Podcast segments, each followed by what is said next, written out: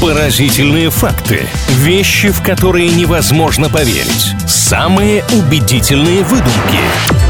Правдивая ложь на правильном радио. Пара интересных фактов ждут всех, кто слушает правильное онлайн прямо сейчас, потому что у нас началась рубрика «Правдивая ложь», в рамках которой мы и делимся интересными утверждениями. На старте договариваемся о правилах своего рода игры. Иногда мы немножко приукрашиваем эти самые утверждения, иногда вообще врем целиком и полностью, но в конце программы никто не уходит обманутым, потому что все точки над «и» мы обязательно расставим, поэтому давайте доберемся до финала вместе. Маш, привет! Привет, Илья, я приготовила для тебя и для наших слушателей пару вопросов. Пожалуйста, включайтесь в игру. Правда ли, что цветок шаромыжника имеет запах едкой резины? Правда ли, что цветок шаромыжника существует? Вот для меня этот вопрос куда более точным бы был. Но, честно говоря, вот иногда меня не покидает мысль о том, что о таких прям выделяющихся фактах я бы, наверное, слышал. Я ничего не слышал про подобный цветок и его запах, поэтому я думаю, что вы это придумали. Но просто такие цветы с такими запахами не имели бы особой популярности. На 8 марта вряд ли нечто подобное мужчины бы женщинам дарили, поэтому он вполне мог себе остаться в тени и остаться незаметным. Но на самом деле такого цветка, конечно, не существует. Мне просто очень понравилось слово «шаромыжник», которое означает на самом деле любителей халявы. Вот если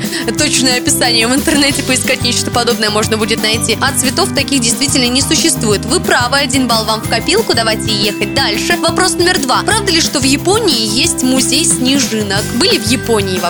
В Японии не был, но снежинки вообще видел. Благо, их можно посмотреть где-нибудь и за пределами страны восходящего солнца. С одной стороны, я думаю, что такой музей вполне возможен. С другой стороны, я думаю, а как формируется экспозиция? Потому что там же научно вроде доказано, что каждая снежинка отличается от предыдущей. То есть, по факту, в таком музее абсолютно каждая снежинка может стать экспонатом, а это значит, можно просто вывалить кучу снега и сказать, вот смотрите, это много-много уникальных снежинок. Я думаю, что это неправда. Такой музей на самом деле существует. И находится он в снежных пещерах Японии. Очень красивые виды там есть. И помимо настоящих снежинок из, собственно, того материала, который нам всем известен, там, конечно, есть и нарисованные экспозиции, и аппликации различные. Место это действительно очень знаменитое. В Японии в том числе многие туристы любят его посещать, поэтому знайте, что такое удивительное место существует. Один-один сегодня. Спасибо вам за общение, Илья.